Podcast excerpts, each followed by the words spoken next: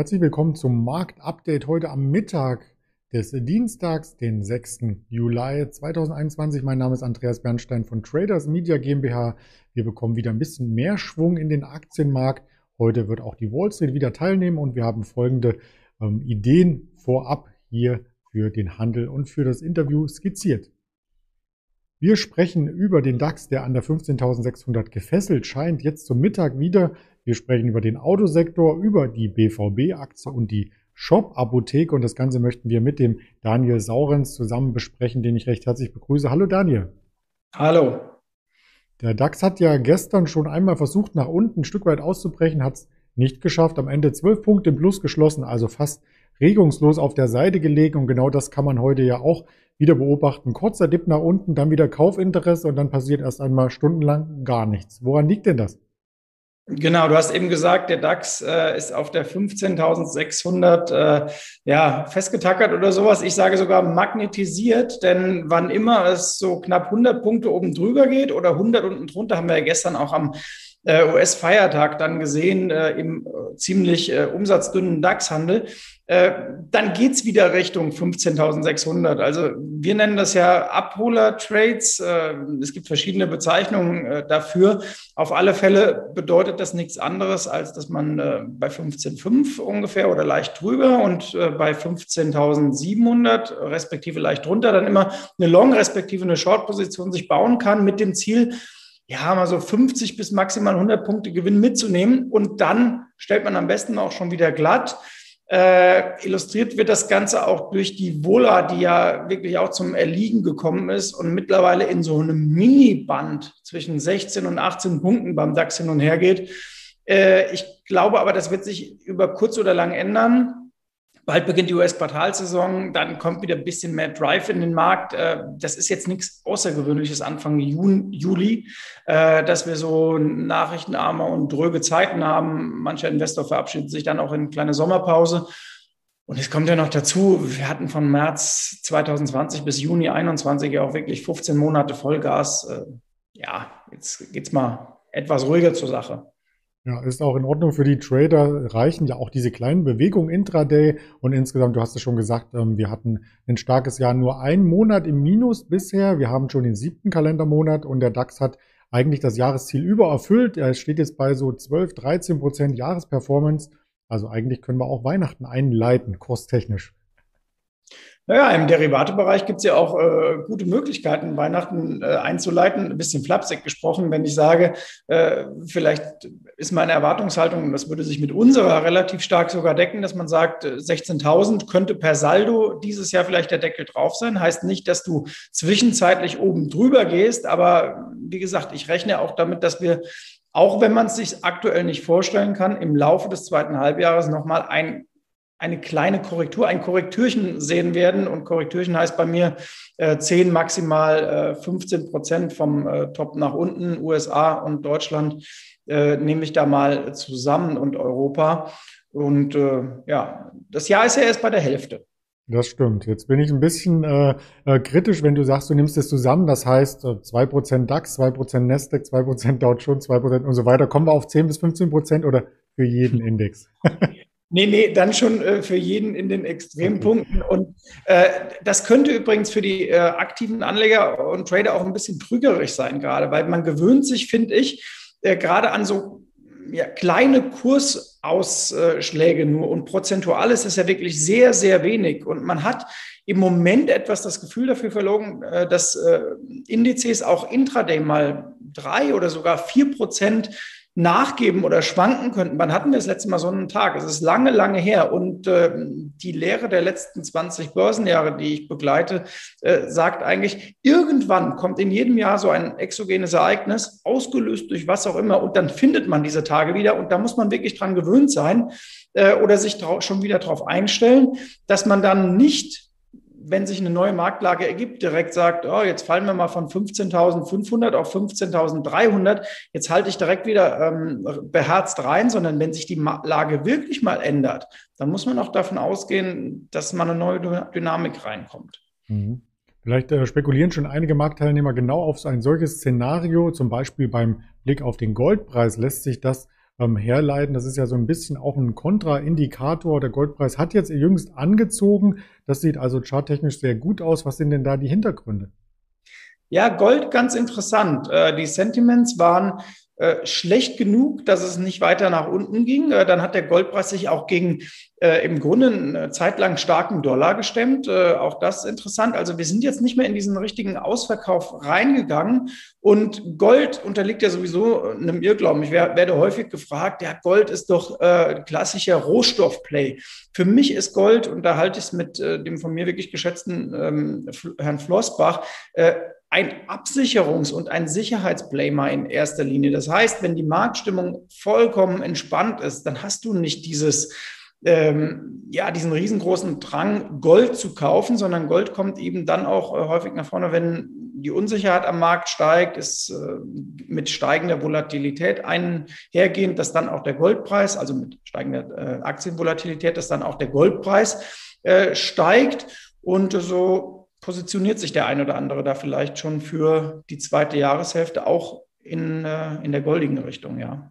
Hm, das haben wir im Chartbild auch mal markiert. Also jetzt über 1811 Dollar aktuell, auch wieder ein Aufschlag heute. Und da könnten vielleicht sogar diese Verluste, die wir von der letzten äh, Zinssitzung gesehen hatten in den USA, wieder aufgeholt werden. Und dann sieht das Bild gänzlich anders aus. Wir möchten aber auch über Werte sprechen, die heute im Fokus stehen, zum Beispiel im Aktienbereich die Automobilwerte. Die hatten gestern Zahlen gemeldet und zwar ähm, Verkaufszahlen letzten Endes und die sahen global gesehen dann doch nicht mehr so gut aus, wie es in Deutschland zumindest den Anschein hatte.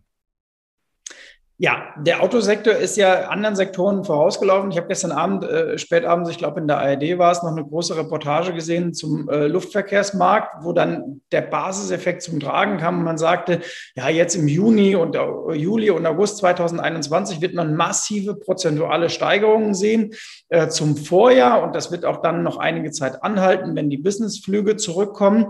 Diese Phase hat der Autosektor aber schon äh, durchbrochen, weil in China ging es letztes Jahr ja schon sehr schnell wieder nach oben, Richtung Sommer schon. Und da triffst du jetzt eben das erste Mal auf diesen im Jahresvergleich äh, interessanten Basiseffekt, dass die Wachstumsdynamik ganz klar nachlässt zum Vorjahresvergleich. Und das ist auch das, was ich eben bei den Firmen generell ansprach, dass so langsam jetzt die Wahrheit auf den Tisch kommt und man sagt, okay, jetzt haben wir wieder einen einen interessanten Vergleichszeitraum zum Vorjahr, nämlich letztes Jahr schon im Sommer, wo wir ja in Teilen der, Welt wirklich auch wieder in der Erholung reingingen, äh, früher als gedacht schon bei einigen Firmen. Und da kommt jetzt das erste Mal ähm, der richtige Vergleich. Und der Vergleich zum Vorquartal ist ohnehin herausfordernd, weil das war ja kein, äh, kein schlechtes. Vergisst man manchmal, weil wir hier sehr äh, nachrichtenseitig natürlich von Corona noch dominiert sind, aber zum Beispiel in den USA äh, oder gerade auch in China ging es da schon wieder sehr, sehr stark äh, nach vorne wirtschaftlich. Das wissen wir ja. Das stimmt. Ich würde auch noch mal ein paar Zahlen hier nachreichen, damit man eine Vorstellung hat. Also ich vergleiche das sehr, sehr gerne äh, mit den Zahlen, die vor der Corona-Krise hier eingeführt wurden. Und das Kraftfahrzeugbundesamt hatte für den Juni zwar 274.000 Neuzulassungen hier registriert. Das sind 25 Prozent mehr als im Juni letzten Jahres. Ähm, also ein ordentlicher Anstieg. Aber wenn man das mit der Vorpandemiezeit hier vergleicht, so fehlen jetzt noch aktuell von den Mai-Zahlen 16 Prozent, um dieses Vorkrisenniveau zu erreichen. Im Vormonat waren es noch 31 Prozent. Also der Abstand verringert sich deutlich, aber wir sind eben noch nicht da gelandet. Das schlägt sich vielleicht auch in den aktuellen Kursen ein bisschen nieder. Ich habe als äh, weitere Folie hier einmal heute die Tops und Flops im DAX aufsummiert. Die Volkswagen ist jetzt ein bisschen nach oben gekommen, die war erst am Ende ähm, dieser Liste. Jetzt haben wir noch am Ende BMW, Daimler und auch eine Continental. Also die Branche insgesamt ist noch ein bisschen unter Druck. Ja, wobei das muss man sagen, auch daran liegt, dass die Daten aus China eben nicht mehr so äh, toll waren. Also in Europa, äh, speziell auch in Deutschland, gibt es natürlich noch Aufholbedarf, aber in China, wie gesagt, glättet sich schon wieder und da ist die ganz große Dynamik erstmal äh, erstmal raus. Und äh, für Volkswagen muss man mittlerweile halt sagen, es ist interessanter, was du in China verkaufst, als ob jetzt in Oldenburg oder in Oberstdorf äh, ein Golf über die äh, Ladentheke fährt oder geht. Das stimmt. Das zeigt sich auch im Aktienkurs. Wir steuern so die 200er Marke an. Das gilt ja so ein bisschen als Unterstützung und war ja ehemals ein Widerstand. Also mal schauen, wie sich die Aktie da hält. Wer vom Flugzeug, und das ist vielleicht eine ganz gute Überleitung, du bist vom Flugzeug auf Autos gekommen. Ich komme jetzt von Autos auf Laufen, auf Schnelllauf, auf Sportlaufen, auf dem BVB. Die EM ist zumindest für Deutschland gelaufen. Wir können uns für die einzelnen Vereine wieder interessieren und stark machen. Die Spieler haben ein bisschen länger Ferien dadurch, dass sie bei der EM nicht mehr beansprucht werden. Und die BVB-Aktie, ja, die glänzt letzten Endes auch durch den Sonderertrag, durch den Verkauf eines Spielers. Äh, ganz genau. Jadon Sancho hat äh, sich verabschiedet. Da gibt es noch ein äh, bisschen was on top, wenn Menu äh, erfolgreich ist, äh, so wie das äh, zu lesen war. Ähm, vielleicht beeinflusst die BVB-Aktie indirekt auch die Zalando-Aktie, wenn ich mir das Outfit von Erling Haaland manchmal angucke und was er ganz offenbar so überall einkauft. da hat der ein oder andere vielleicht auch Lust, im Modebereich zuzuschlagen, denn das geht ja schon in Richtung individuell, kann ich mal vorsichtig sagen. Mhm. Aber Spaß beiseite, beim BVB und bei der Fußballaktie BVB ist das so, dass sehr häufig mit Ende, und das haben wir hier schon mal thematisiert, ich erinnere an unseren Talk im April damals, dass am Ende einer Saison die Aktie wiederum eine gute Phase einläutet. Warum?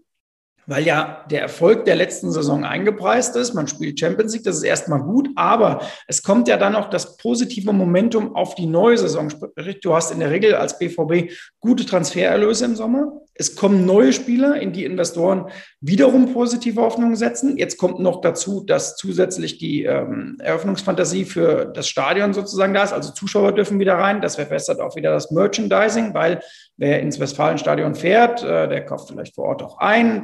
Trikotverkäufe steigen und so weiter. Das Interesse generell am Thema Bundesliga. Und ähm, dann geht das häufig mit einem positiven Saisonstart äh, bis in den Herbst hinein. Und der Klassiker war eigentlich vor ein paar Jahren, als der BVB mal äh, ja so weit vorne war, dass ja fast schon die Investoren die Meisterschaft einpreisten. Und damals erinnere ich, äh, sagten wir, geht lieber raus, liebe Leute, denn im Moment es gibt nichts mehr, was äh, nicht eingepreist werde an positiven Momentum. Und dann kam sogar über die damalige Saison hinweg das völlig Verrückte, dass die Bayern den BVB noch abfingen. Äh, das war ja, glaube ich, die Meisterschaft, äh, die Lucien Favre nicht nach Hause geschaukelt hat, wenn äh, mich nicht die Erinnerung täuscht. Völlig verrückt, dass die Bayern Meister werden. Völlig, verrückt. Ja, das stimmt. Wenn es da natürlich Verletzungen gibt, ähm, vielleicht kommt der ein oder andere mal zur Shop-Apotheke. Auch den Wert hatten wir hier uns ähm, in der letzten oder vorletzten Sendung, meine ich, angeschaut im Zusammenhang mit äh, Teladoc. Und heute sehe ich bei der Shop-Apotheke nicht etwa eine Bodenbildung, sondern einen starken Abverkauf. Woran liegt das denn? Ja, genau. Wenn ich äh, Shop-Apotheke sehe und an die Tour de France denke, dann hoffe ich, dass Pavel Pogacar nicht ab und zu bei Shop-Apotheke vorbeigefahren ist. Aber äh, die Unschuldsvermutung gilt da natürlich äh, immer. Aber äh, auch da, Spaß beiseite, Shop-Apotheke, der Klassiker. Das war ja einer der Corona-Profiteure. Wir gucken Richtung USA. Taylor Doc hatten wir auch schon thematisiert hier. Und dieses alte Erwartungslevel der Kurshalbierung von einem zwischenzeitlich überzogenen Top. Und jetzt passiert bei Shop Apotheke eben genau das. Die Umsatzerwartungen sind nicht so toll, wie man es äh, vielleicht erwartet hätte. Und das Ganze findet auf einem deutlich reduzierten Niveau statt. Und äh, aus diesem Grund eben geht die Aktie in die Knie. Bei 120 und ein paar zerquetschte wäre sie dann auch so gut wie halbiert. Es ist nicht mehr allzu weit äh, bis dorthin. Und dann darf man natürlich nicht den Fehler machen und das Unternehmen abschreiben, sondern dann muss man neu bewerten und eben sagen, war das eine gesunde Korrektur und gibt es ein nachhaltiges Geschäftsmodell? Und da gibt es auch ein Paradebeispiel aus den USA, das ist die Zoom-Aktie, die sich ja auch gesetzt hat nach einer Kurshalbierung und jetzt in letzter Zeit wieder durchaus positiv entwickelt hat. Nicht mehr in, einem, in der V-förmigen Erholung, aber in, einer, in einem konstruktiven Aufwärtstrend, so könnte man sagen. Die können wir uns dann vielleicht im nächsten Zoom-Meeting ähm, wieder angucken, die Zoom. Sehr gerne. Und äh, wer auf Lust hat auf die älteren Beiträge, wo wir schon mal über Teladoc beispielsweise gesprochen hatten, der ist aufgerufen, hier in den Archiven von YouTube, von Twitter, von Instagram, von Facebook einmal zu stöbern. Dort ist alles auch ordentlich sortiert und als Hörvariante gibt es auch dieses Interview wieder bei Spotify, Deezer und Apple Podcast. In diesem Sinne ganz lieben Dank, Daniel, und eine schöne Mittagspause jetzt. Ebenso.